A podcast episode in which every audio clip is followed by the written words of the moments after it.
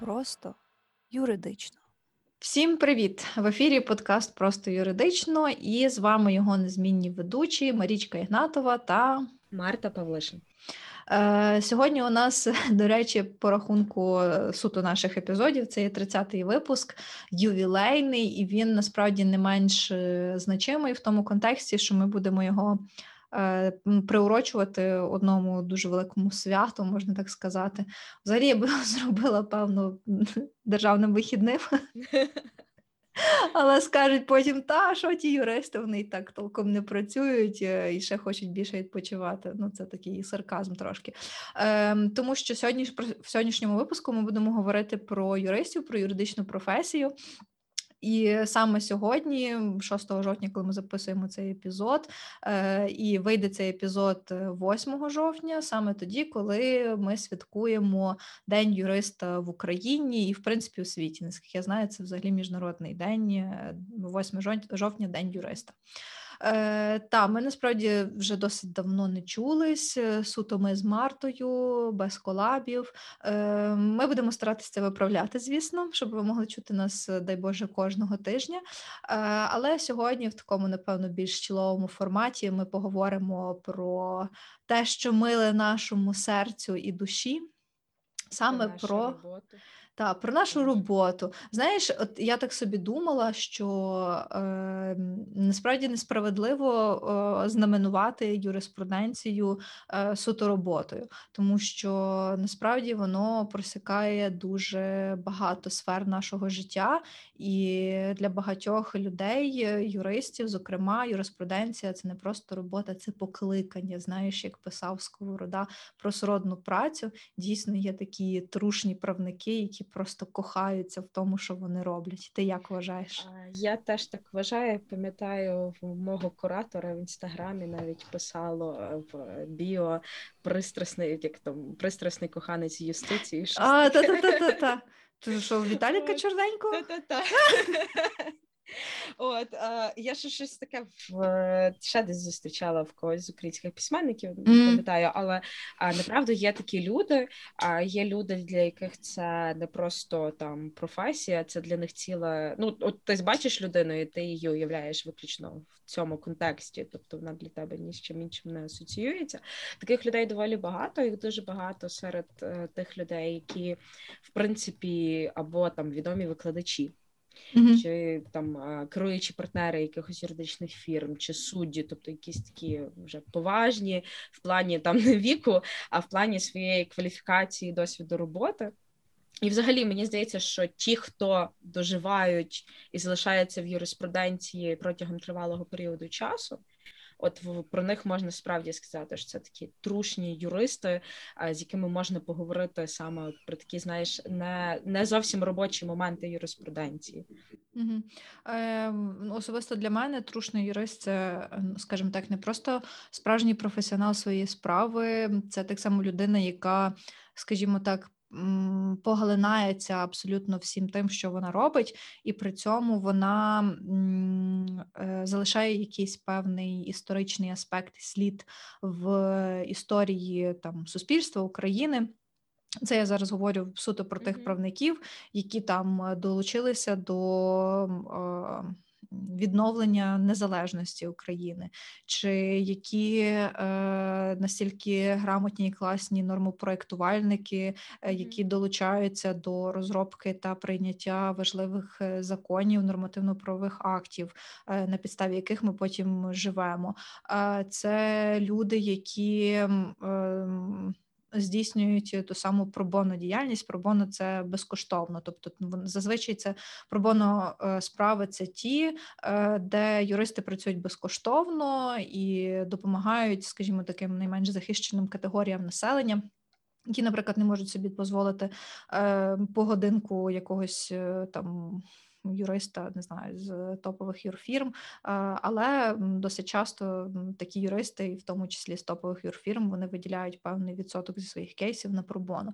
От, е, власне, в таких е, випадках е, юрист він, напевно, трушний юрист, та? тому що він не просто робить класно свою роботу, а він розуміє, наскільки він потрібний і корисний суспільству, і він реально дає цю користь суспільству. Ну, бо тому що мені така, здається, напевно, що... його місія. Та мені здається, що тут, напевно, трушний юрист це той юрист, який розуміє свій імпакт. Типу, знаєш, якщо вже так говорити, свій свій безпосередній вклад в те, що там відбувається, не знаю, типу не тільки з його клієнтами, а в принципі там в середовищі, в державі. І мені, до речі, от що цікаво, що мабуть, з тим, як ти там десь закінчуєш навчання, потім після того йдеш працювати, твоє уявлення про трушного юриста міняється. Тому що ти типу, знаєш, давайте поговоримо, що таке трушний юрист, і в тебе одразу знаєш набір стереотипів виникає в голові. І mm-hmm. здається, що це, типу, е, я пам'ятаю там якісь там е, умовні ті самі відгорнемося, костюми трієчки, кейсики і максимально пафосний вираз е, обличчя. От і це десь знаєш такі найперші асоціації, які виникають. Але потім ти розумієш, що насправді трушний юрист це типу більше не про зовнішній вигляд, не про appearance, типу так званий, і не те і не про те, як людина себе несе, а про те, чим вона займається як професійно так і, скажімо так, у вільний від е, основної роботи час. Угу. Це все звичайно класно. Ми собі так поговорили, подумали, як ми цих е, юристів бачимо. Ну, тому що ми самі юристи, тому come on. Ми не будемо про себе зараз якусь фігню говорити. Хоча насправді можна і і згадати.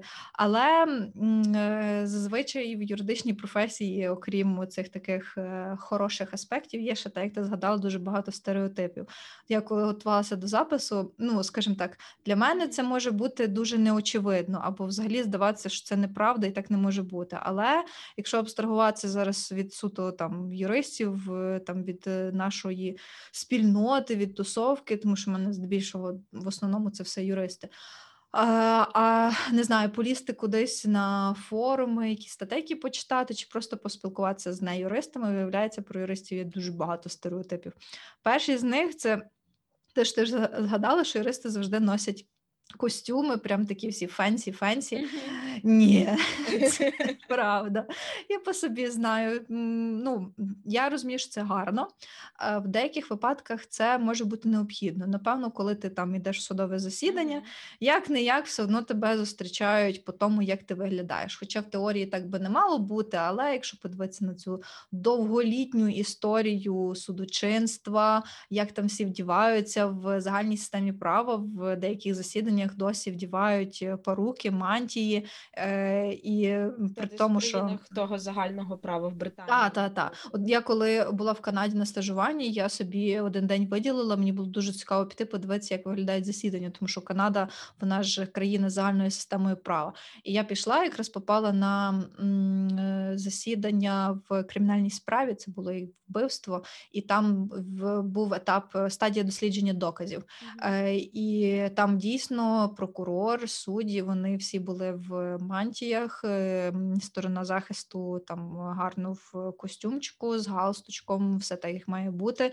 Е, тому напевно, що це більш окей і доречно, що е, юрист в суді це юрист в костюмі. А в інших аспектах я в принципі не бачу сенсу на що дівати той костюм. Просто от, знаєш, я сиджу і я зараз намагаюся згадати, коли я за останні там три місяці приходила на роботу в костюмі. Я розумію, що жодного разу, і в принципі мене на роботі не відрізниш нічим від решти айтішників, які там сидять. Але ну, це жодним чином не впливає, знаєш, на перформанс моїх обов'язків. Сиджу mm-hmm. я в костюмі на підборах, чи сиджу я в джинсах і в кедах за робочим столом. Mm-hmm. Е, Я теж е, ну я останній раз вдівалась так. Е, от коли я працювала в консалтингу, особливо коли в мене були судові засідання. Хоча я все одно типу могла вдіватися fancy-fancy, але взувала я венси, тому що це зручно і це класно виглядає. Якщо ти працюєш десь в центрі Львова, знаєш, і тобі треба бігти спочатку в один суд, потім в другий. Ну хто буде бігати по тій бруківці на якихось, знаєш, умовно підборах, та навіть в якихось е, балетках. Всі будуть бігати в кросах, бо це зручніше. Так, саме так. Тому це в першу чергу, напевно, для наших слухачів, які не юристи. Ну, не дивуйтеся, коли до вас там на зустріч е, юрист приходить не в костюмі. Е, дуже часто юристи практикують е, вдівати, вдіватись в стилі business casual. І це, в принципі, окей, але навіть якщо casual, то це не робить е, з юриста менш кваліфікованого спеціаліста, Є. ані скільки.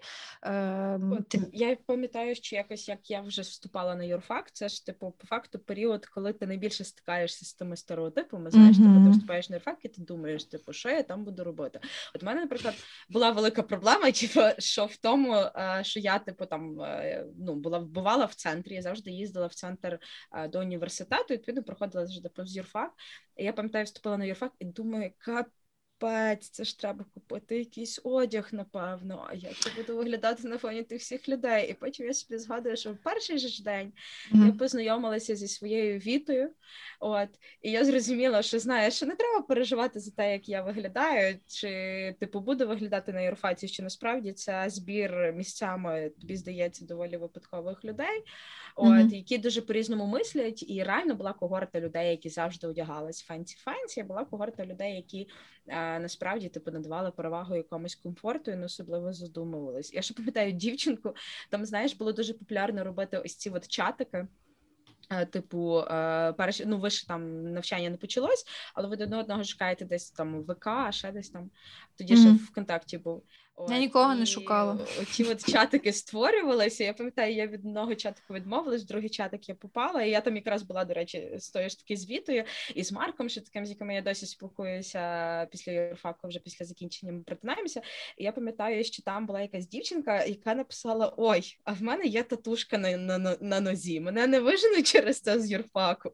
І я собі така сиджу і думаю, знаєш, типу, юрист з татухами, хто таке бачив?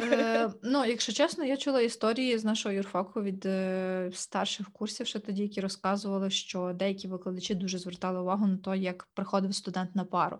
Е, ну, типу, що ти не міг просто там прийти в якомусь светрі, типу, ти мав проходити ну, в костюмі. Але ну знову ж таки, е, знаєш, е, юрфак як церква мусить пристосовуватися до змін в суспільстві. Якщо він хоче лишатися стільним модним молодіжним, як то кажуть. Е, тому так, але е, я скажу за свій досвід. Типу, в мене до юрфаку був е, ну такий стиль, який в мене зараз є в одязі. Ну тобто е, я віддаю перевагу. По-перше, більш зручному одягу. По-друге, він може бути гарний і стильний, якщо його розбавити класним венцем. Е, на юрфаці цей стиль став такий більш формальний. Він потім продовжувався на першій роботі. Після того, е, коли я пішла інхаусом працювати. Ну і ще й почався карантин, взагалі забила. Абсолютно, типу, яка різниця, в чому ти сидиш вдітий на зум-колі з клієнтом? Це абсолютно не, ну, не має як такого дуже значення. Ось тому, так, якщо підсумовуючи по цьому конкретному стереотипу, ну це ріл стереотип. Від нього треба позбавлятися, тому що він е, не впливає абсолютно ні на що. Хіба ви просто собі там чомусь думаєте і будете продовжувати думати, що юристи мають саме так виглядати? Ні, юристи ті самі люди не хочуть класно одягатися. Вони хочуть, можуть і мають право мати татушки, і е, ну якихось таких критичних обмежень не бачу. Тому якось так. От, е, До речі, е, наступний стереотип в тому плані, який я собі знайшла, це те, що юристи знають все. От ніколи не стикалась з тим, що до тебе підходять і кажуть, ти ж юрист, і дай мені відповідь на супер рандомне питання. Якби мені давали кожного разу хоча б гривню за те, що я це чую, напевно, у мене було би, не знаю, хоча б 10 гривень. Я жартую. Ні, насправді, ну як мені не, не казали часто, ти ж юрист, але дуже часто бувало таке, що люди е, ну, пишуть тобі з дуже рандомних питань. Е, при тому, що це абсолютно може не, ну, не твоя експертиза. Ти, звичайно, можеш щось трошки загалом в цьому розбиратися, тому що десь вчив, десь чув, е, десь там з колегами спілкувався. Але ну, для того, щоб там реально оцінити цю справу, ти або мусиш потратити багато часу, щоб це добре дослідити. Або тобі простіше сказати, типу, сорян, але я цим не займаюся. Я можу тобі порекомендувати парочку своїх колег, можеш до них звернутися. Але там в мене постійно такі, коли там е, ну, пишуть е, не знаю, з якогось там за сімейне право, за спадкування. Ну, це, напевно, досить така ходова штука, але я ну, ріл в цьому мало компетентна. Чи там, е, не знаю, пишуть. Е, е, ем, там за якісь судові процеси. Я теж не не настільки е, хороший е, процесуаліст, скажімо так. Ну, бо тому що я в цьому не практикую. Якщо б мені там писали щось по подивитися, якийсь договір, пф, на easy, як то кажуть. Ось е, тому, е, знаєш, це десь мені здається дуже перегукується з медициною коли в лікаря, наприклад, там е, не знаю, е, травматолога щось питаються за проблеми з зором. Таке саме тут.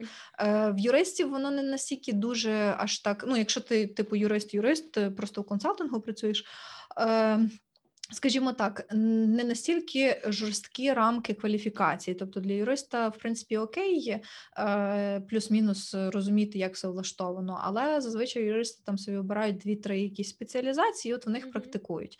В лікарів же воно насправді більш обмежено, бо тому що там і особливості навчання, і практики, і ти ну ріл не полізеш там щось лікувати, якщо ти в тому абсолютно не спеціаліст.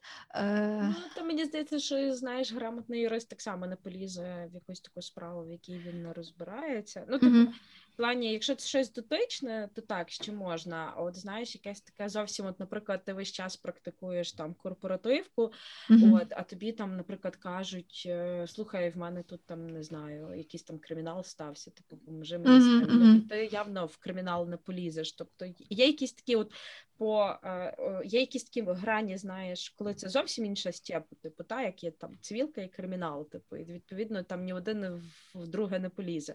От, а в якісь такі дотичні суміжні ще можна. Я, до речі, дуже часто до мене підходять питаннями по оренді квартир. А, Та, та, та. Останнім часом це дуже ходова штука оренда і купівля квартир. Е, Мені ну, останнім часом досить багато людей з цього приводу пишуть. Ну, якби я я в цьому шарю, але е, просто помічаю якусь таку тенденцію. Це, звісно, класно, що люди мають гроші, можуть купити собі квартиру. Я ще собі згадала, що до мене дуже часто підходять тепер останнім часом з тими кінцевими бенефіціарними власниками. Mm-hmm, знаєш, тому що mm-hmm. там же ж дедлайн, якраз 10 Уже, жовтня там. подачі відомостей про UBO. І я така, ну, типу, до і знаєш, якось мені повезло. Типу, добре ж це ці речі, з якими я колись працювала і розбираюся, в принципі. От і в мене, типу, знаєш, щоб таке мені щось там неймовірно, щось в чому я не розбираюся, задавала. В мене таких ситуацій, напевно, не було, або я просто не можу пригадати, бо я типу одразу людей футболила, типу, до когось іншого. Але... Ну в мене скоріш за все другий варіант, тому що ну зараз, особливо по часу, дуже обмежені ресурси. І якщо колись в мене було, скажімо так, час і натхнення з цим розбиратися, там знаєш, сидіти по ночах, ну типу, сорян, я вже mm-hmm. старша трохи жіночка, я вже таким не буду займатися. Так, то я просто, скоріш за все, подивлюся, проаналізую, якщо я не можу там прям, ну я розумію, якщо я не можу, скажімо, моїх знань зараз не вистачить, щоб е, дати навіть якусь консультацію, або мені треба потратити ну, достатньо часу, щоб це з'ясувати, то я краще порекомендую своїх колег. Е, кого я знаю, хто класний і практикує в цій сфері, і і все.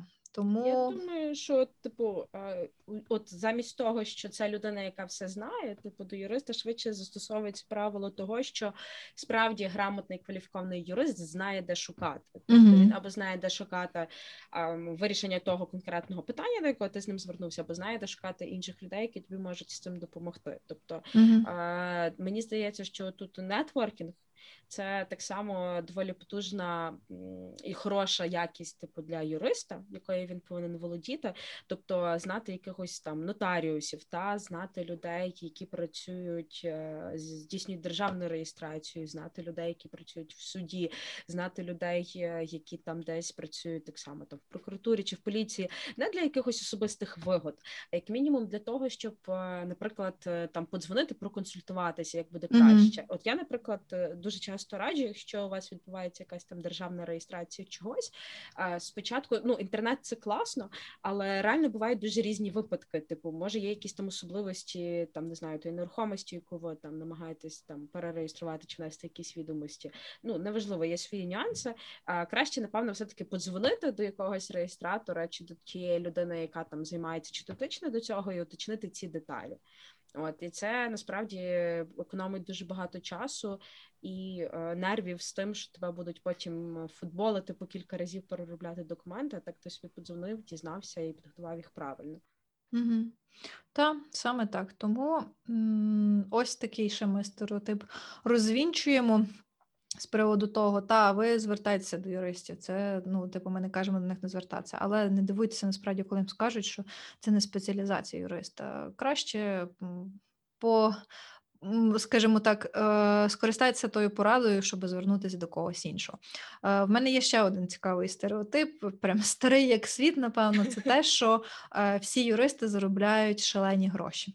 Ой-ой. Март, ти заробляєш шалені гроші. Та слухай, лопатою.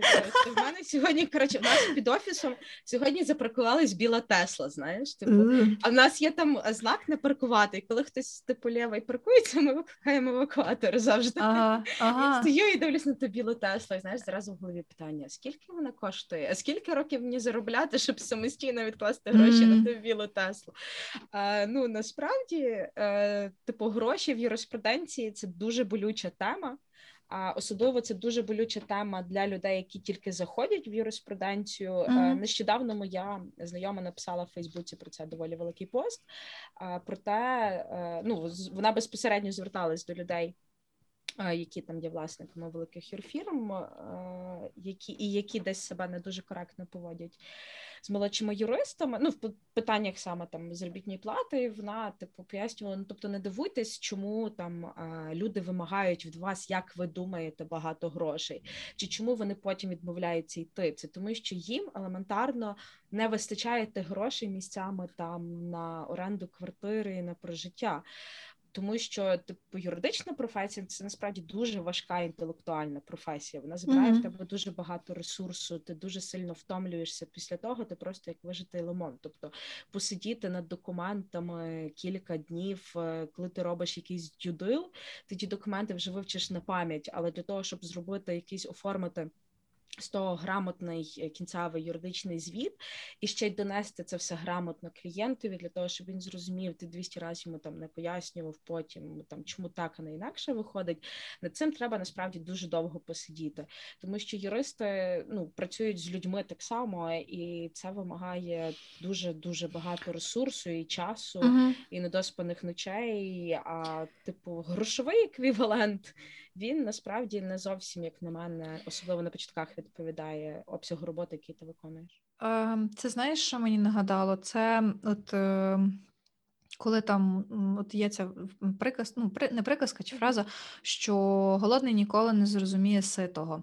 Е, от е, там паралельно з різними там реквестами на консультації, які там мені деколи проходять, буває дуже часто, що люди просто хочуть отримати мою консультацію. Ну не те, що на халяву, а ну, типу, що тобі складно, там не знаю, ну то подивись, ну що там ту заяву написати, чи не знаю, що там той позов скласти. Ну так як ти сказала, це вимагає величезної інтелектуальної роботи. Чому? По-перше, треба зрозуміти, в чому проблема. По-друге, коли ти зрозумів, в чому проблема, треба ем, придумати дорожню карту, скласти, як ти будеш вирулювати з цієї ситуації, щоб там від точки А прийти до точки Б за мінімально короткий час, з мінімальними якимись зусиллями, і щоб це було добре для клієнта. Ну і відповідно в результаті очікувано добре для тебе. Потім провести клієнта по всьому цьому роудмапу до якогось логічного завершення. І коли там, типу, є результат, ну я не знаю, просто там е, юристи по-різному білять, хтось там білить по годинку, хтось там білить, не знаю, суто success fee, але тим не менше, це багато дуже роботи. І паралельно з цим, е, ну скажімо так. Е, в юриста наявність е, суто диплому про те, що він юрист, не означає, що він прям все вже пішов, починає золоті гори як то кажуть, підкорювати. Mm-hmm. Ну, Є таке, мені здається, що це всюди в світі поширено, що помічники юристів, молодші юристи, е, вони деякий час ну, ріл прям вкалують для того, щоб потім ну, рости, виходити на якийсь рівень. Тут, е, до речі, ну скажімо так, ріст самого юриста зумовлений не тільки тим, що він добре робить роботу, а й тим, що він, е, знаєш, трошки бізнес-девелопментом займається, mm-hmm. там ходить, е, ліди збирає, нетворкається, клієнтів приводить і так далі. і так далі, і так далі. Тобто, це дуже широкий спектр роботи для того, щоб рости, і ну, відповідно, щоб твоя зарплата росла. Але все одно, ну, типу, я не знаю, скажімо так, е, ринок юридичний він доволі таки, скажімо, не настільки публічний, як там не знаю, айтішний, коли ти заходиш на доу і дивишся середню вилку по зарплатах. Е, тут, е, ну скажімо так.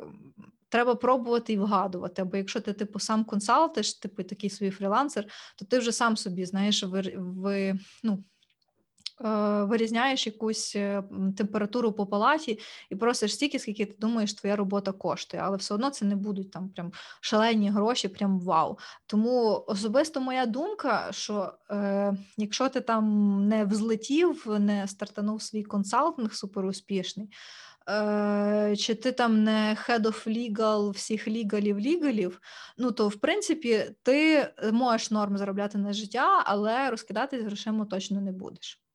От мені, до речі, здається, що, мабуть, е, там найкращі зарплати там в плані, якщо брати серед юридичного ринку, серед юристів, мабуть, реально в тих, хто стартанули свої фірми і mm. в тих, хто свічнулись потім, ну не свічнулись, а перейшли працювати в як штатні юристи у великій компанії, наприклад, або в айтішні компанії, або просто у великій компанії, наприклад, там великі аграрні фірми, які є в Україні, да, чи там великі е, там в сфері нерухомості, наприклад, от щось такого можливо, вони і заробляють більше. А от на початках так, типу на початках гроші доволі малі.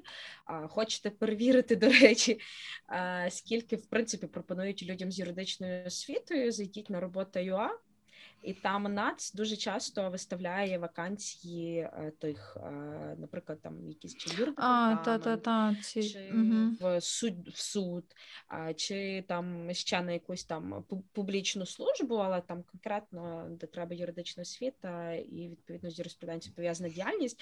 Там вилка 4-5 тисяч гривень в місяць. Ну, тобто е, це публічна служба. Плюс, е, так як мені розказували, що це, типу, як оклад, але там ще всякі різні йдуть надбавки, премії, і воно десь там може до десятки дотягнути. Ну, це не точно, як то кажуть.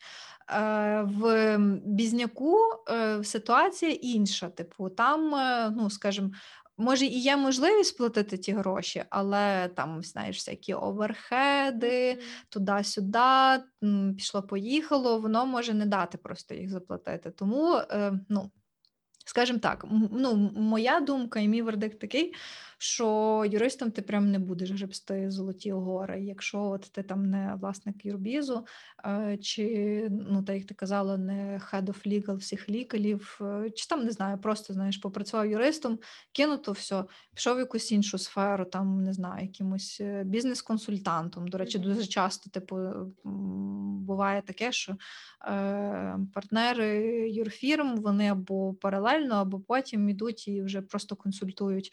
Е, сам бізнес, е, там і е, всякі там фінансові ризики, юридичні, комплайнс, так далі. і так далі. Ну, типу, це знаєш нарощування експертизи і відповідно е, інвойсу потім. Ще, до речі, от цікаво, ти згадала про те, що юристи проводять іноді клієнтів. А оце, до речі, штука, за яку тобі реально готові підвищити зарплату і заплатити mm-hmm. більше. Тому що от я помітила, що ну в консалтингу, зокрема, тобто, чим краще ти працюєш на те, щоб привести потім клієнта, тим відповідно краще до тебе і ставлення. Тому що ти не просто приводиш клієнта, ти приводиш гроші в фірму.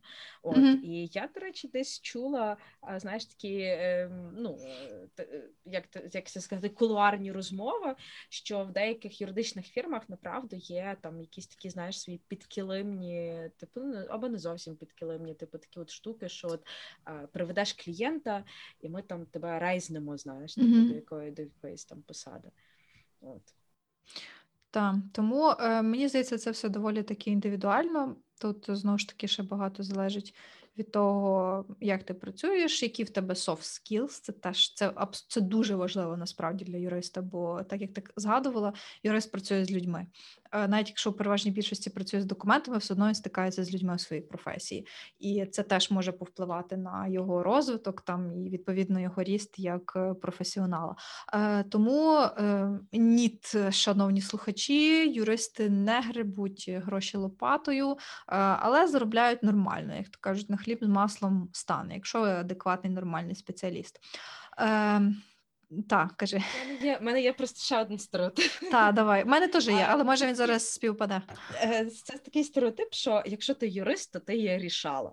Оце просто О. мій улюблений. Тобто, да, е, да, да. Знаєш, ситуація, типу, зараз приїдуть е, поліцейські, е, дзвоним там до Марти, тому що Марта юрист. Типу. А я при- знаєш, типу, а моя розмова з поліцейськими. Типу, я раз в житті мала розмову з поліцейськими. Це коли мене зупинила поліція, тому що на їхню думку я не включила поворотні. Хоча це доволі спірна ситуація була. Я сказала, що там можна і не включати поворотні, ну не суть. І знаєш, ну і мене пиняє поліцейський, і я типу стою, знаєш, типу, і я думаю зараз, як до нього стартану, типу, а він, типу, там щось знаєш, підходить, і я до нього вже починаю, типу, типу, яка причина зупинки там туди-сюди, чи він М. зі мною говорить нормально. Прошу Я так, представитись, знаєш, давай, та-та. показуй, хто ти такий. От, а я, знаєш, така одразу вже попускаюся, попускаюся, потім ситуація типу почала розвиватися, і я розумію, що типу ніфіга я не вмію розбиратися з поліцейськими, знаєш, в спірних ситуаціях. Тому ні, юристи Ем. не рішали. Тобто, ну не то, що не, не вирішують проблеми. Типу, в принципі, юристи вони, типу, ніби як. Дещо для цього і є, щоб допомогти вирішити проблему, але юристи Давай, може, задефайнимо, що таке рішати. Тому що в моєму розумінні рішати це прямо рішати, йти давати чемодан грошей, і все, питання вирішено. От, мене не- Ем. от не зовсім те, щоб знаєш, давати М, там Я, гроші, я тепер зрозуміла про що А в ти. плані, Мгм. типу, в тому числі і йти, і десь там знаєш, давати комусь гроші, але ще з другої сторони, це типу задіювати всі свої можливі зв'язі, або там не знаю, нагинати людей е, цілою купою незрозумілих статей. Ну тобто, знаєш, Мгм. якась така це Е, швидше про якусь людську якість таку, знаєш. Так. Я, до речі, для себе в певний момент вирішила, що ну, от, типу, та там люди знають, що я юрист, то сьо. Е, але я для себе вирішила: якщо я цю людину там не представляю ні по якомусь договору, ні по довіреності, ні ще щось, я не втикаюся замість неї в якусь розмову з кимось.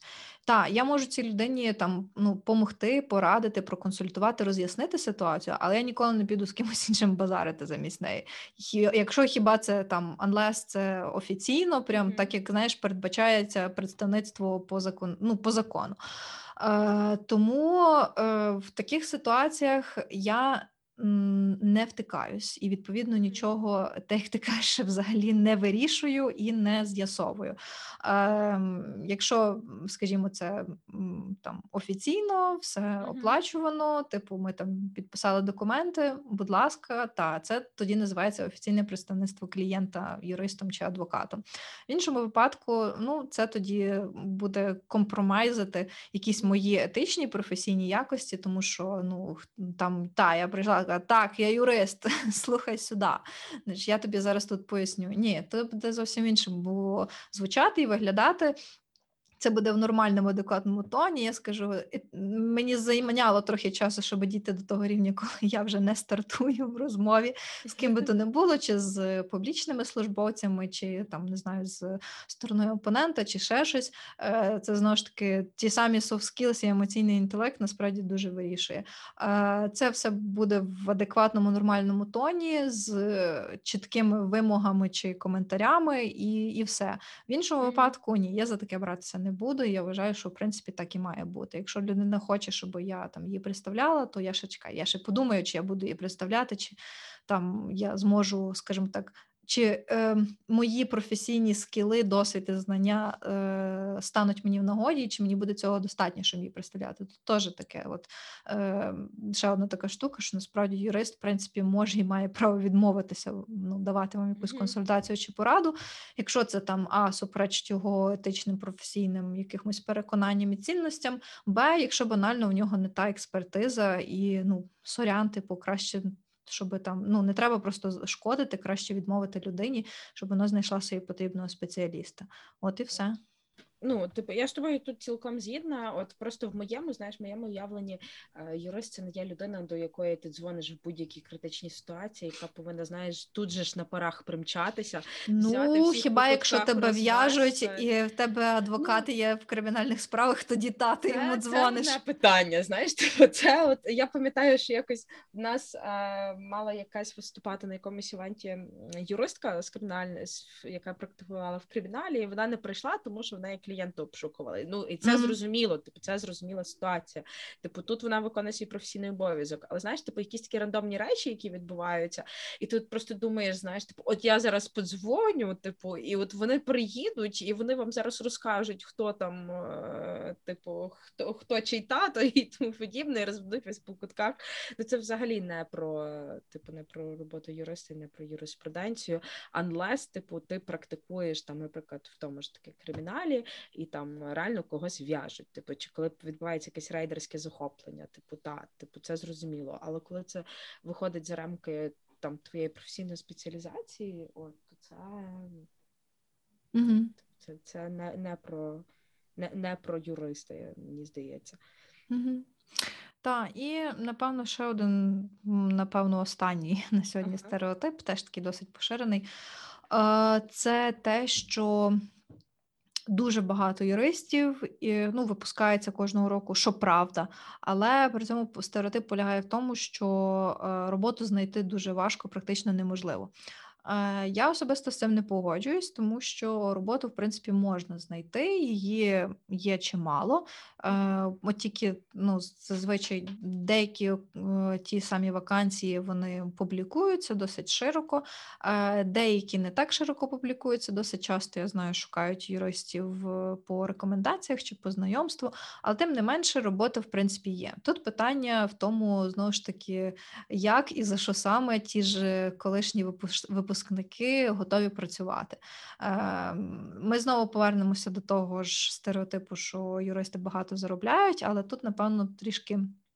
По-іншому я прокоментую, що ем, ну, ніхто на старті твоєї професії, будь-якої професії, не буде платити тобі дофіга грошей. Ну, це нелогічно і це ну, якби правильно, тому що ти маєш дуже мало скілів, в тебе є трошки якихось теоретичних знань, е, і, і все. Тобто ти фактично як е, табула раса набираєшся заново всього цього практичного досвіду, е, вчиш багато нового, е, багато працюєш, е, комітишся, вкладаєш, і якщо ти це все робиш добре, ростеш, то ну, логічно, що твоя зарплата і там твій статус, твоя позиція, вони ростуть і збільшуються.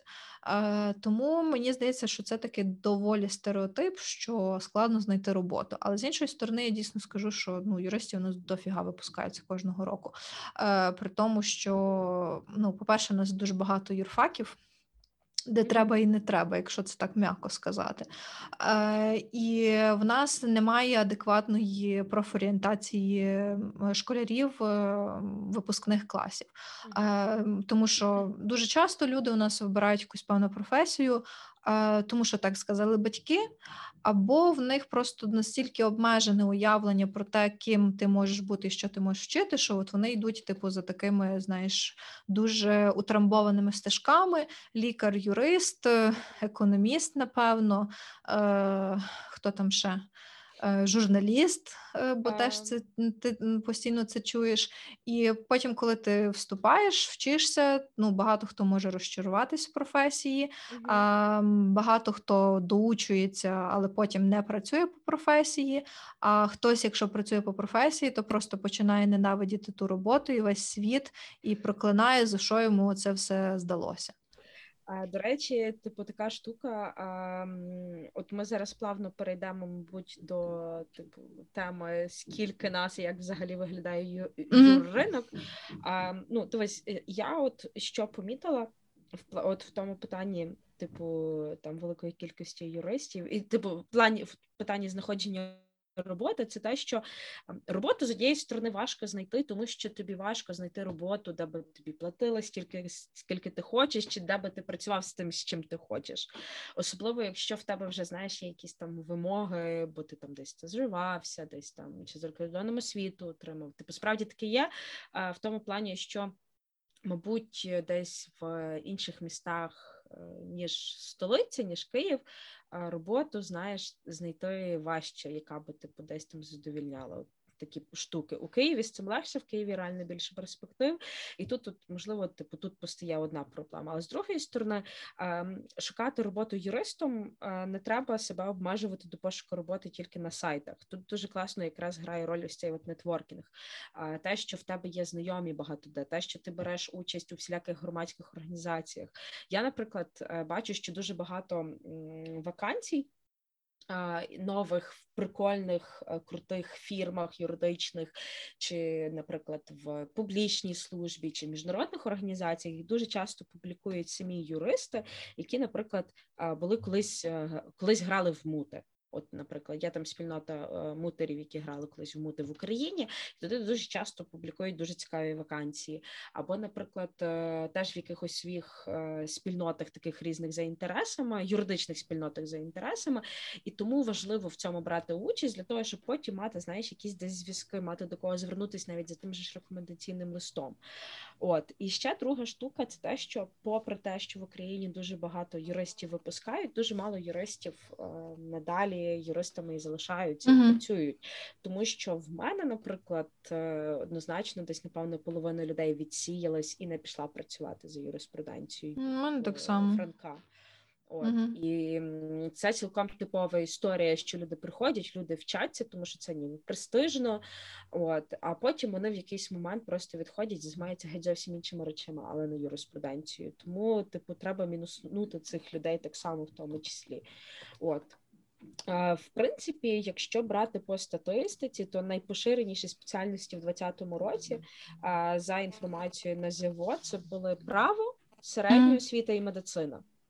Mm. І в найбільше за 2020 рік навчалося юристів. Це 74,1 тисячі е, осіб. Це близько 7% від загальної кількості студентів. А в 2019 році юристів було майже ну в районі 100 тисяч осіб от які навчались на юристів. А в Україні більше 200, навіть більше 250 е, закладів в принципі готують на юристів. Тобто, в нас є не тільки університети, в нас є ось ці от улюблені університети при міністерстві внутрішніх справ, uh-huh. от і які не підпорядковуються міносвіти, які так само випускають юристів. Тобто, ти я недавно бачила, що навіть універ Поплавського випускає юристів. Серйозно? Добрий день, універ Поплавського. Так, бачила якесь... Ну, якщо хіба якісь там, знаєш, е, спеціалізація entertainment lawyers, можливо. Ну, Кнукім це ж Поплавського університет, правда? Київський національний університет культури. Культури, та, та, та, імені та, Михайла Попла... імені Михайла Поплавського. От, от. І ну, це ж капець якийсь. Е, В них є, та, от я тільки що зайшла на сайт, в них є тут кафедра міжнародних відносин. Mm. Mm. І там що є міжнародне право, чи є ще окрема юриспруденція? Право? От слухай, треба подивитися, тому що я звідки це взяла? Це я побачила е, в людини в резюме в education. От написала mm-hmm. в неї, що є master's degree in law, яке вона здобула в універі Поплавської. Я собі mm-hmm. так присіла, аж слухай, ну це дуже цікава історія. Ну тобто розумієте, що юристів випускають абсолютно всі комунелінь, в кого є університети, в кого є якийсь там умовний факультет гуманітарний, mm-hmm. ти туди вписуєш просто кафедру, і та кафедра тобі їх просто кліпає отакво, як знаєш, як на конвеєрі. Звісно ж, це не є окей. Типу, я такого зовсім не підтримую. А плюс, якщо взяти до уваги, що велика кількість людей не працюють потім за професією, ми не потр- плюс е, ми не потребуємо насправді такої великої кількості юристів, оскільки а, так само за даними якогось із пошукових сайтів е, пошуку роботи, вже не пам'ятаю якого, здається, на одну вакансію припадало семеро людей. Е, Мгм, Ну, тобто юристів так само, типу, не дуже сильно. е, Ну, мається на увазі, що тут, напевно, е, попит на юристів менший за пропозицію. Ось так Мгм. виходить. І ну, з однієї сторони, я ще можу Але сім людей на одну вакансію це таки досить нормально, я тобі скажу. Ну, я скажу, що мені ж здається, що тут є такий момент, що юридичні фірми іноді е, не хочуть брати до себе юристів, навіть якщо їм їх вони потрібні, тому що там треба юриста з певною кваліфікацією. Це раз. А по-друге, а, ти наймаєш юриста, отже, ти на нього тратиш гроші. Реально, є така штука, що деякі юридичні фірми вважають, що краще, щоб наші юристи там 24 на 7 пахали, і ми обійдемося такою кількістю юристів, до себе в команду добирати нікого не будемо, щоб нам допомагали, тому що ми втратимо по грошах. Мгм. От, е, тобто така, така ситуація насправді, на жаль, теж присутня на ринку. От, е, але, типу, та співвідношення, мені здається, що все-таки тут е, воно таке трохи нерівне виходить. Мгм. Мгм. А, як ти думаєш, чи взагалі настане колись такий момент, що ринок настільки перенасититься тими самими юристами, що просто вже буде нікуди їх дівати? Я, до речі, з цього приводу одну таку цікаву і трохи дебільну статтю знайшла, але я про це пізніше розкажу. А, ну, мені знаєш, здається, судячи з того, скільки людей з юридичною освітою потім йдуть працювати в айтішку, в Мгм. якийсь момент люди, напевно, е, тому що насправді на айтішників вчаться менше, ніж на юристів, як би це дивно не було. Десь разів чотири менше. От мені здається, що в якийсь момент люди насправді, ну, типу, я не думаю, що ринок перенесетиться. Я думаю, що люди навпаки почнуть більше йти на технічні спеціальності, а, ніж на юридичні, тому що до людей вже доходить, що хочеш заробляти добрі гроші. Там йди в IT. Ну тобто мається на увазі не то, що там в айтішці там якась мека, і тобі апріорі платять багато грошей, і от туди Мгм. просто треба валити ще там щось. Просто типу така ситуація складається, що є великий попит на фахівців, тому що насправді їх не вистачає. Тому відповідно плюс багато Ну, іноземних клієнтів. Так, і там І цей попит насправді буде зберігатися, особливо враховуючи той факт, що коронавірус показав, що можна ефективно працювати і з дому, взагалі не з офісу. Тобто я знаю, що багато тих самих іноземних клієнтів просто починають там українських it спеціалістів напряму брати ну, без е, цієї е, компанії, it компанії яка там якась умовна товка. Е, ось е, тому та, типу, спеціалістів треба буде. Ну тут що стосується от, окремо юристів, Мгм. там знаєш, от все, я вирішив, я буду юристом, прям буду юристом до кінця. Нехай там я не буду заробляти дуже багато грошей, але просто от е, сам факт. Ну тому що. Е, В людей, які йдуть не там на той самий юридичний, мотивація буває ну дуже різна. Типу, перше, це от е, вибір типу батьків, там династійні юристи, там діти мають продовжувати. І я тобі скажу чесно, ем, судячи по моїх знайомих, з якими я вчилася, яких я знаю, воно десь так і є. Ці люди вони нормально, адекватно, успішно продовжують свою юридичну кар'єру. І в них, знаєш, не виникало якогось такого питання чи сумнівів, е, чи маю я таки бути юристом. А, з іншої сторони, хтось іде знову ж таки за цими рожевими окулярами, що ти будеш юристом, ти будеш багато заробляти, плюс це статус, це престижно, це поважно. Плюс ну там ж так тяжко вчитися. Якщо так класно тяжко вчився, ну значить ти точно класний спеціаліст. А це насправді не так, тому що в мене теж такі були знайомі, які зі мною вчились, які просто по відробках ходили, але все одно закінчили е, юрфак. Я правда не знаю, чи вони працюють зараз по професії, можливо, працюють, можливо, ні. Але Ну, типу, юрфак можна закінчити і не дуже сильно, скажімо так, напрягаючись. Е, та, це не буде на відмінно, це не буде на п'ятірки, але ти все одно закінчиш і знаєш, там в дипломі не буде писати, чи ти на 5 вчився, чи ти вчився Мгм. на 2, при тому, що зараз ще й скасували ці дипломи з е, відзнакою. Ем, ось е, я йшла на юридичний. Я, до речі, це розказувала, і Марта про це теж розказувала у випуску нашому про юрфак, і Можете собі переслухати, хто не чув. Ну, бо тому що я, по-перше, не знала, чого я хочу в той момент. е, Це буквально було 10 років тому. А то, що я хотіла, ну мені сказали, що типу ти тим на життя не заробиш. Ну, те, що я хотіла, це займатися музикою, волонтерити. Ну, прям класні були, напевно, дуже такі, знаєш, е, надихаючі е, мрії та ідеї, але сувора реальність сказала: йди, треба бути юристом, будеш собі на хліб з маслом заробляти. От я пішла. Е, в принципі, не шкодую про цей вибір. Загалом е, мати юридичну освіту це дуже круто, дуже допомагає в різних життєвих ситуаціях. Е, але при цьому ринок доволі таки насичується. І от якраз зараз повертаюся до цієї статті, яку я прочитала. Це стаття на Mind.ua. 18-го року, де написано було: ну, типу, де заголовок в Україні буде накладено мораторій на вступ до юридичних вузів на 10 років. О, я коли це бачила знайшла, це. А я не бачила, я це побачила буквально недавно, от коли готувалася. Думаю, що це за прикол такий. А це я думаю, що це може і прикол, бо я бачу дата статті 1 квітня 18-го року. Коротше, в статті йдеться про те, що український кабінет міністрів, ну це 18 рік, це ж зараз не актуально, але просто сам факт. Е, прийняв рішення накласти мораторій на випуск юристів на 10 років. І таке рішення мала би підтримати Верховна Рада. Е, чому? Тому що. Е, зараз, ну, тому що на той момент е, юридичні вузи випускали в районі 14 тисяч юристів, а за 20 років це майже 300 тисяч юристів. Коротше, типу, це в районі 10% від всього населення країни це дипломовані юристи. Е, в той час, коли там людям бракує слюсарів, будівельників, лікарів і так далі. і так далі. Ну, звичайно, що ніхто це не підтримав, не проголосував, ну, тому що цей, це, звичайно, був розвод. І е, якщо ви почитаєте, то в самій статті так і написано, що е, редакція, скажімо так, е, закликає читачів не забувати, що 1 квітня, і потрібно критично оцінювати е, цю всю інформацію. Але, умовно кажучи, якщо так чисто гіпотетично уявити, такий мораторій.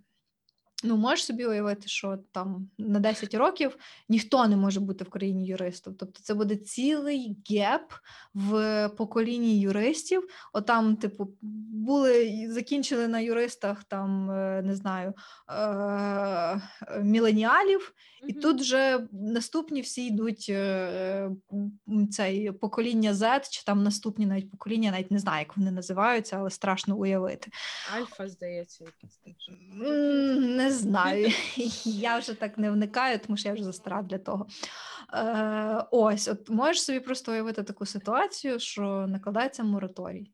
Ну, от І що, куди, як? Я, я просто не знаю, тому що от я, наприклад, ну, в мене є думка про те, що типу реально юристів забагато, і треба міняти підхід, можливо, скорочувати, не знаю, держзамовлення, тому подібне, або скасовувати юрфаки в неміносвітівських універах, мгм. скасувати ось це підпорядкування універів неміносвіти іншим міністерством.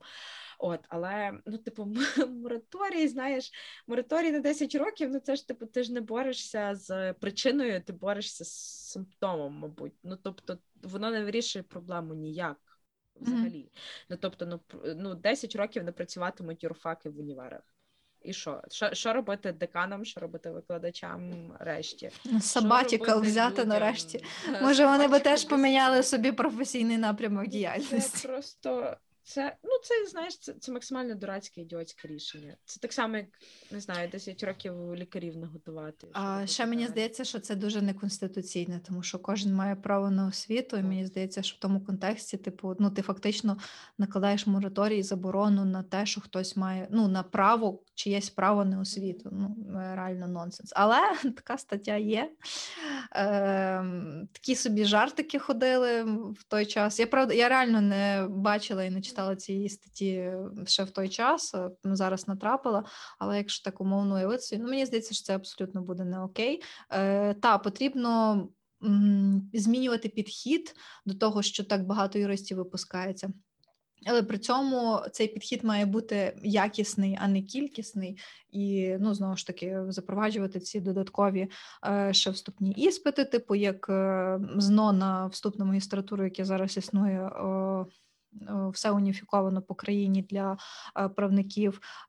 Можливо, підвищувати порогові бали, щоб це дійсно були ті студенти, які там прям суперкласно вчаться і мають якусь мотивацію. Зменшувати кількість непрофільних вузів, тобто навіть можливо залишити декілька цих провідних правничих шкіл, які готують кваліфікованих юристів. Ну і загалом е, працювати над тим, щоб престиж професії, е, скажімо так, збільшувався, і що важливо для вступників е, була нормальна, адекватна профорієнтація. Тому що ну я не знаю, як зараз, але в той час, коли я закінчувала школу, це була просто печаль біда. Ну, типу, ти ріл не знаєш. Хто що чим як займається, поки ти не вступив в вуз, трошки, як то кажуть, не вийшов в світ, не познайомився з людьми, не дізнався чогось нового. Ну зараз мені здається, з цим простіше. Взагалі, як на мене, відсутня була в школі. В принципі. Так, ну в нас не було якогось такого окремого чи предмету, чи там декількох навчальних годин. Е, зараз мені здається, з цим простіше, хоча б тому, тому що чому тому, що є е, кращий більший доступ до інтернет-ресурсів, і навіть ті самі школярі, вони, якщо правильно юзають Google, то можуть пошукати, а що там цікавого і що можна робити. Тому. От, ну, а от, в принципі, якщо люди вже нарешті вирішують йти на юрфак, ага. що, що їм робити? До чого їм себе готувати? Їсти і плакати, так як я це зробила. Так, і коли на юрфак, точніше, коли подала документи, там сіла була парта біля ліфта на першому поверсі, сіла і плакала. А я не знала, чого я плакала. Напевно, через те, що я не знала, що мене чекає. Ні, ну це так. Жарти жартами, але якщо вже вирішили стати юристом, то ну, маєте розуміти, що, по-перше, це є навчання на юрфаці, зараз це бакалаврат. Е, потім це магістратура. У нас е, в Нейрфаці Франка це є е, наукова магістратура та професійна. наукова. А я чула, що таке щось скасували. вже. Так, ну може, ну тому що це трохи бред був. Ну, у нас ми, типу, були перший рік, які вступали на або на таку, або на таку магістратуру, і нам казали, якщо ви вступаєте на професійну, то ви потім не зможете вступити на аспірантуру. Що в принципі теж було як 1 квітня, перша квітнева стаття на Mind.ua. Ем, і Після того, в принципі, ви можете далі йти працювати або паралельно працювати з навчанням. Ем, Якщо ви хочете стати там адвокатом, е, наприклад, прокурором, нотаріусом, суддею, то у вас має бути повна вища освіта, що означає завершена магістратура.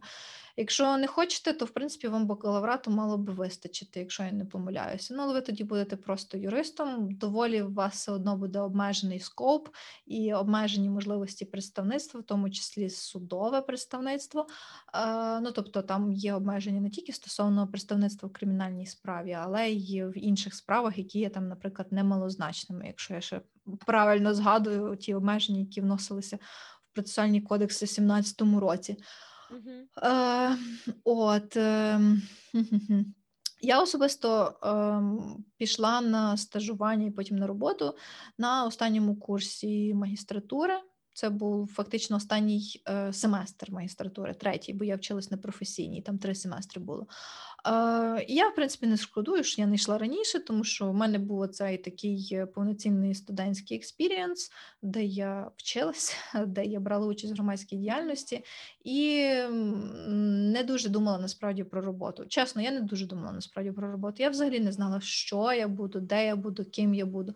Я точно тоді знала, що я не хочу йти на державну службу. Тут я так собі зрозуміла, що воно не моє. Після практики в різних е, державних органах абсолютно переконалася в цьому, що ну точно не моє.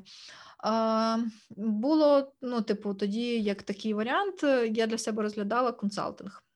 Mm-hmm. Що, в принципі, в мене і вийшло тоді отримати і попрактикувати. Ем, Потім це experience in-house ом, теж досить цікавий experience. Насправді, ем, я би не сказала кардинально, але достатньо інакший від того, що є в консалтингу. Е, ось е, що там далі, я не знаю. Я не буду розкривати всі карти, як то кажуть. Е, але скажу одно: що в принципі в тому житті ви можете бути не тільки юристом, можете бути тим, ким ви хочете бути. І якщо ви можете там поєднувати, чи я не знаю, якось партаймити юристом, партаймити кимось іншим, то welcome. Я думаю, що це окей і що це можливо. Головне, щоб вам це подобалося і виходило. Ось так. Ти що можете скажеш? Ага. Ну, е, за стосовно вступу на юрфак, знаєш, я би порадила не оверсінкати. Це раз. А друге, не обмежувати себе. В мене була проблема з тим, що я та я по сьогоднішній день дуже сильно багато думаю, знаєш, Мгм. і відповідно через це велике думання закриваю для себе багато перспективи, знаєш, неправильно. Мгм. Тому, е, коли вступаєте на юрфак, не треба для себе наперед ні будувати е, якісь там рожеві замки, але і не треба для себе, знаєш, абсолютно все в чорних барвах, барвах розписувати. Просто не думайте наперед про те, що з вами ж там далі буде на юрфаці, як це все буде розвиватись, тому що а, ви не можете бути впевнені. Ви не можете бути, ви не можете бути впевнені, в яке ви середовище попадаєте. А ви не можете бути впевнені, чи занесе вас кудись там в громадську діяльність. Ну я, наприклад, я дуже сильно це раджу, тому що це реально відкриває дуже багато дверей в плані нетворкінгу і подальшої кар'єри. Особисто для зі мною так було. От, але найкраще це просто не будувати для себе наперед якихось грандіозних планів для того, щоб потім там не розчаровуватись. А друге, це не обмежувати себе. Юриспруденція не означає, що ти одразу вилізеш звідти, і в тебе дорога відкрита тільки в суд, чи тільки в нотаріат, чи тільки в консалт. Ні. Юриспруденція насправді в тебе дорога відкрита в велику кількість речей. Це є публічна служба, в тому числі різноманітна публічна служба. Насправді знання законів воно важливе в принципі в публічній службі, і це вже дає тобі перевагу, якщо ти хочеш працювати в міністерствах чи в органах місцевого самоврядування, займатися розвитком там чи територіальної громади, чи якогось певного напрямку в державі, там, наприклад, або йти в громадські організації, займатися правозахисною діяльністю, в тому числі там чи в Amnesty чи йти працювати куди-небудь навіть за кордон в якісь організації при ООН, чи йти працювати в ЄСПЛ, та навіть в міжнародний суд ООН. Це все насправді є можливо. Тобто, якщо ти себе це там десь бачиш, якщо це те, що тебе цікавить, туди можливо попасти. Просто треба зрозуміти, що тобі треба для того, щоб туди попасти. Навіть за кордон поїхати вчитись і дістати LLM, ну це так е, Master of Laws, Мгм. От е, для того, щоб попасти за кордон і отримати LLM, насправді так само там це не це не означає, що тобі треба там два роки нічого не їсти, щоб відкласти гроші і продати нирку, щоб виграти стипендію. Ні, насправді це так само можливо. Просто для цього, якщо ти перший чи другий раз не попав, подайся ще і попадеш за третім разом. Двері так само є відкриті, є велика кількість е, програм стажування. Зараз всі е, поголовно з Могилянки і Зелну їздять вчитися в Литву там на, на семестр, Мгм. здається. От е, у Вільнюс, якщо я не помиляюся. Люди закінчують Кембриджі, Оксфорди, Квін Мері, ем, не знаю, там в Страсбурзі універи, в Німеччині універи, і повертаються з тим всім назад в Україну. Тобто, не ну не означає, типу, що якщо ти не маєш зв'язків, е, типу, в плані не нетворкінгу, а в плані, знаєш, там якийсь там дядя суддя чи, чи, чи та, та, батько та. відомий як Окей, може за тебе словечко замовити, чи просто тебе проштовхнути? перед тобою закриваються двері. Ні, немає такого. Якщо ти знаєш, де ти себе бачиш, якщо в тебе є, якщо ти для цього працюєш, і якщо ти вмієш використовувати правильно свої контакти, свій нетво- е, свій нетворк, то абсолютно будь-які двері перед тобою будуть відкриті. Просто головне не боятися туди піти. І ще одна така штука. А, є в мене не була дуже велика проблема в тому, що я собі не уявляла. Як це так піти на стажування під час навчання, коли я буду вчитись? Або як це так піти працювати під час навчання, коли я буду вчитись? Типу, я не закликаю насправді там піти працювати чи стажуватись, поки ви ще там вчитесь на першому, другому, третьому, четвертому курсі. Це насправді все дуже індивідуально, не обов'язково йти працювати одразу, коли вчишся, бо потім буде важче знайти роботу. Такого немає. Роботу можливо знайти, просто знову ж таки для цього треба постаратися. Але якщо ви бачите, що ви би хотіли почати стажуватись раніше, чи почати працювати десь раніше. Не е, закривайте перед собою двері просто тому, що у вас є навчання. Насправді це все можна доволі нормально скоригувати. Є люди, які з третього курсу працюють, є люди, які з четвертого курсу працюють, от і здобувають професійний досвід. Е, Тому не ну не позбавляєте себе якихось можливостей просто тому, що ви боїтеся вилетіти з універу, я скажу mm. так, чи не встигати з навчанням. Так, і тут я ще би хотіла додати такі ще два моменти. Перше, Завжди можна знайти ще якусь е, суміжну професію. Ну, типу, зараз е, в юриспруденції дуже модно і насправді дуже перспективно це е, працювати в сфері legal tech. Там цілий букет нових напрямків роботи і професій, які типу на стику саме права та технічних якихось моментів. Ну, тобто, якщо ви там шарите, не знаю, трошки програмуванні чи в мережах, чи в компах загалом, або в алгоритмах, або в автоматизації, при цьому ви юрист, можете придумати, як автоматизувати якусь е, не знаю, рутинну штуку і цим самим е, запропонувати, не знаю, чи запатентувати якийсь новий підхід. Теж дуже круто і корисно. І другий момент це. Ем, взагалі, е, момент, ну точніше, оцей процес постійного навчання. Та? Коли ви щось вчите, коли ви постійно вчите, ви завжди отримуєте якісь знання і нові скіли. І потім, ну, з власного досвіду скажу, ви навіть не помітите, як знання з різних сфер, де ви щось вчили, настільки класно інтегруються і доповнюють одне одного, що у вас е, може просто виникнути така особлива унікальна експертиза, або допомогти вам у теперішній роботі. Ну, наприклад, е, я стажувалась в Канаді два місяці. Я за той час е, досить добре розібралася. Ну, загалом, як, як там все влаштовано, яка там система, як це все функціонує дещо шукати. І в моїй роботі інхаузом мені це насправді дуже допомагало. І оскільки я добре розуміла ринок, я розуміла, як там все влаштовано, воно допомагало мені потім в моїй роботі краще, ефективніше справлятися зі своїми завданнями. От про такі штуки я маю на увазі. Коротше.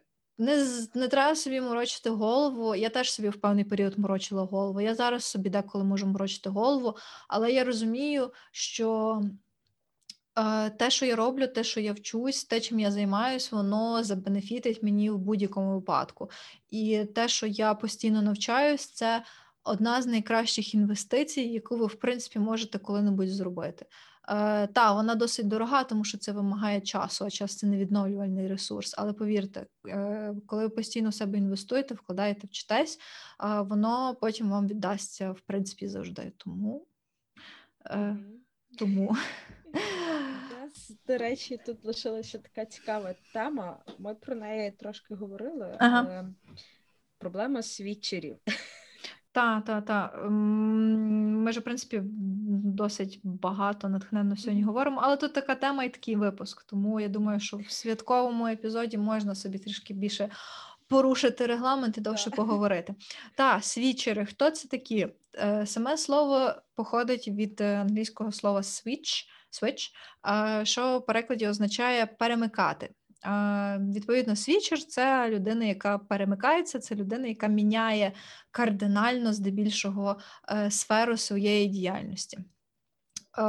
Ось серед юристів є чимало свічерів. Е, про це вже сьогодні згадували. Це юристи, які типу були колись юристами, а потім вони плюнули або не плюнули, або просто захотіли піти здобувати собі іншу професію і вже займатися цією іншою професією. Угу. Ну, а до речі, моє особисте емпіричне спостереження це те, що в консалтингу, зокрема, існує криза middle левелу юристів, uh-huh. або дуже багато джунів, які працюють там 2-3 роки, а вони потім йдуть з юриспруденції, бо розуміють, що не їхнє, чи uh-huh. від низьких зарплат, чи не бачать свого кар'єрного розвитку в консалтингу. І дуже мало людей, які реально мають досвід е, роботи там від трьох до семи років. От, тобто, ну, в принципі, до старших юристів, до партнерів, в принципі, меншість доживає, тому що це, ну, типу, це ж зрозуміло, що тебе не буде там партнерів в юрфірмі більше, ніж молодших юристів. Mm-hmm. От, але є от така от криза, я це помітила багато де що навіть якщо там спробувати зайти на якісь там сайти юридичних фірм, іноді реально так видно, що асоцієтів набагато менше, непропорційно менше, ніж е, молодших юристів. І от я для себе якраз це пояснюю тим, що люди приходять, працюють, розуміють, що це не їхнє, або що вони не хочуть цього, або хочуть заробляти більше, і переходять в іншу професію. Одним словом, пруденція це не вирок, як і диплом юриста. Ні, абсолютно ні. Юриспруденція це взагалі прекрасно. Я взагалі дуже рада, що в моєму житті сталася юриспруденція, тому що, ну, по-перше, це класний досвід, люди, і весь цей період, коли я практикую і практикувала, і буду практикувати, це реально дуже класно, тому що ти фактично можеш. Ну, то ти допомагаєш людям, тим самим, що ти їм е, щось консультуєш, рекомендуєш. І якщо є, ну скажімо так, можливість вивчитися на юриста, а потім не працювати юристом, то why not? Ну в чому проблема? Я взагалі не бачу цього.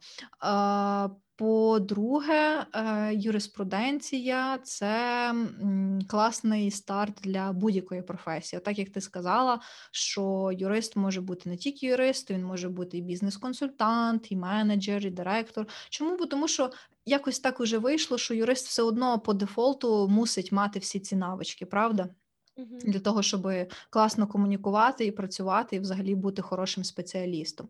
Е, Тому напередодні цього свята Дня юриста, ну ви це будете слухати вже в п'ятницю, в День юриста. Е, особисто я би хотіла сказати, що е, не зупиняйтесь мріяти, розвиватися і бажати чого, того, чого ви дійсно бажаєте. Навіть якщо ви в певній мірі десь сумніваєтеся, чи дійсно то, що ви хотіли, е, то попробуйте щось нове. Ви можете потім знову повернутися в юриспруденцію. Ну, типу, мені здається, немає такого і не може бути такого табу, як колись там може раніше було, що якщо ти там випадаєш на пару років, то потім ти вже не можеш повернутися. Мені здається, що ти можеш повернутися.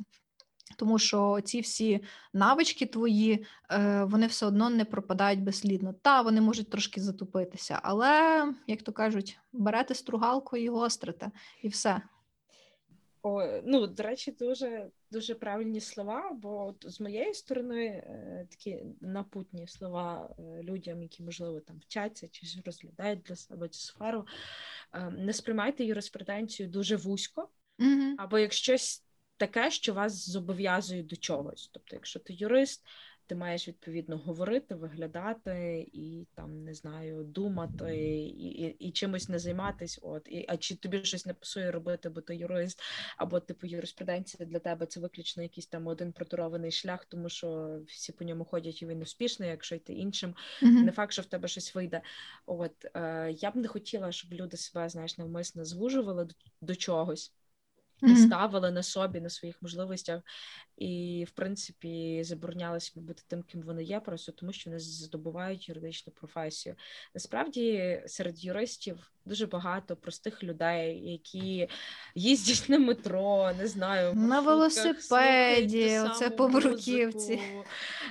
Ходять, дивляться ті самі фільми, читають ті ж самі книжки, або не читають книжки, е, там не знаю, розбираються в мистецтві чи не розбираються в мистецтві. Це просто це такі самі люди, як і ви, просто вони здобули професію, здобули кваліфікацію юриста в університеті, але це абсолютно не е, означає, що вони одразу якісь такі, не знаю, там інші.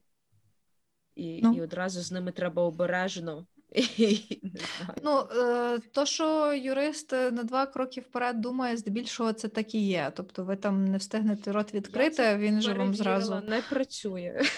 Чого не працює? У мене завжди працює. Може, я просто трохи параноїк, і я вже настільки профдеформована, що я, знаєш, там, як в цьому мемчику, де приходить новий колега на роботу, його питаються: а що це ми не можемо тебе в соцмережах знайти? Він каже, тому що я знайшов вас перший і вже всіх заблочив. Отак само працює працює юрист. Ну, принаймні, я так працюю. Ні, я знаєш, я в тому плані, що не працює, що от в ну в плані типу наявна професійна деформація, я це визнаю. В плані будь-яких суперечок в тебе є вже 20 аргументів в голові і контраргументів. От, але недавно я подумала: ну, типу, я ж вмію думати наперед. Давайте я зіграю в шахи. А, От, ні, Мені здається. Тут... Ні, то цей виняток більше. Так. Так, тому, типу, я думаю, що треба просто в принципі відходити від цих от стереотипів mm-hmm. от, і не не забувати і не забувати на себе, навіть якщо ти юрист. Угу. Так. Е, Тут я ще хочу на завершення сказати, що ем, юрист це не є людина, яка там прям зобов'язана самопожертвувати. Ну, принаймні, в моєму розумінні. Е, але це є людина, яка одна з перших має прийти на допомогу. Ну, принаймні, так було завжди. Та? Як то кажуть, я ще, до речі, тут згадую, це були слова, по-моєму, Василя Тимофійовича Нора. Е, Здається, це було навіть на е, урочистій академії з нагоди Дня знань, е, коли я тільки пішла на перший курс. Е, чи то навіть було до Дня юриста в той рік. Коротше, він сказав, що є три основні професії: це є вчитель, юрист і лікар. Ні, навіть не юрист, а суддя.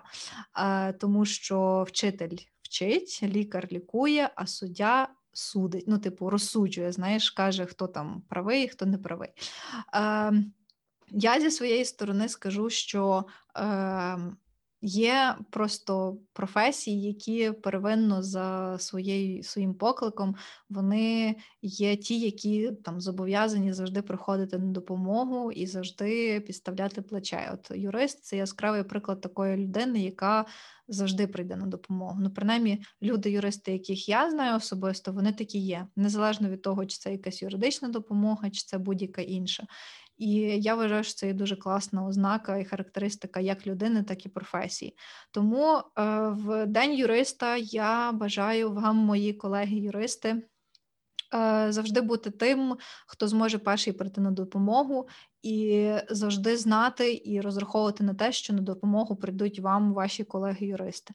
А нехай ця реально нелегка професія, вона буде вам задоволення, і щоб ви насправді ніколи не шкодували про те, що ви вибрали юриспруденцію. Навіть якщо ви потім не будете нею займатися, все одно нехай для вас будуть хороші теплі спогади про те, чим ви займалися. Особисто для мене юриспруденція це реально класно, тому що в дуже багатьох випадках воно реально мені допомагає в різних навіть побутових ситуаціях. Ну і тому я саме з цього через це і запустила цей проект, щоб інші люди могли теж себе так доволі легко, вільно і впевнено почувати в тих побутових ситуаціях.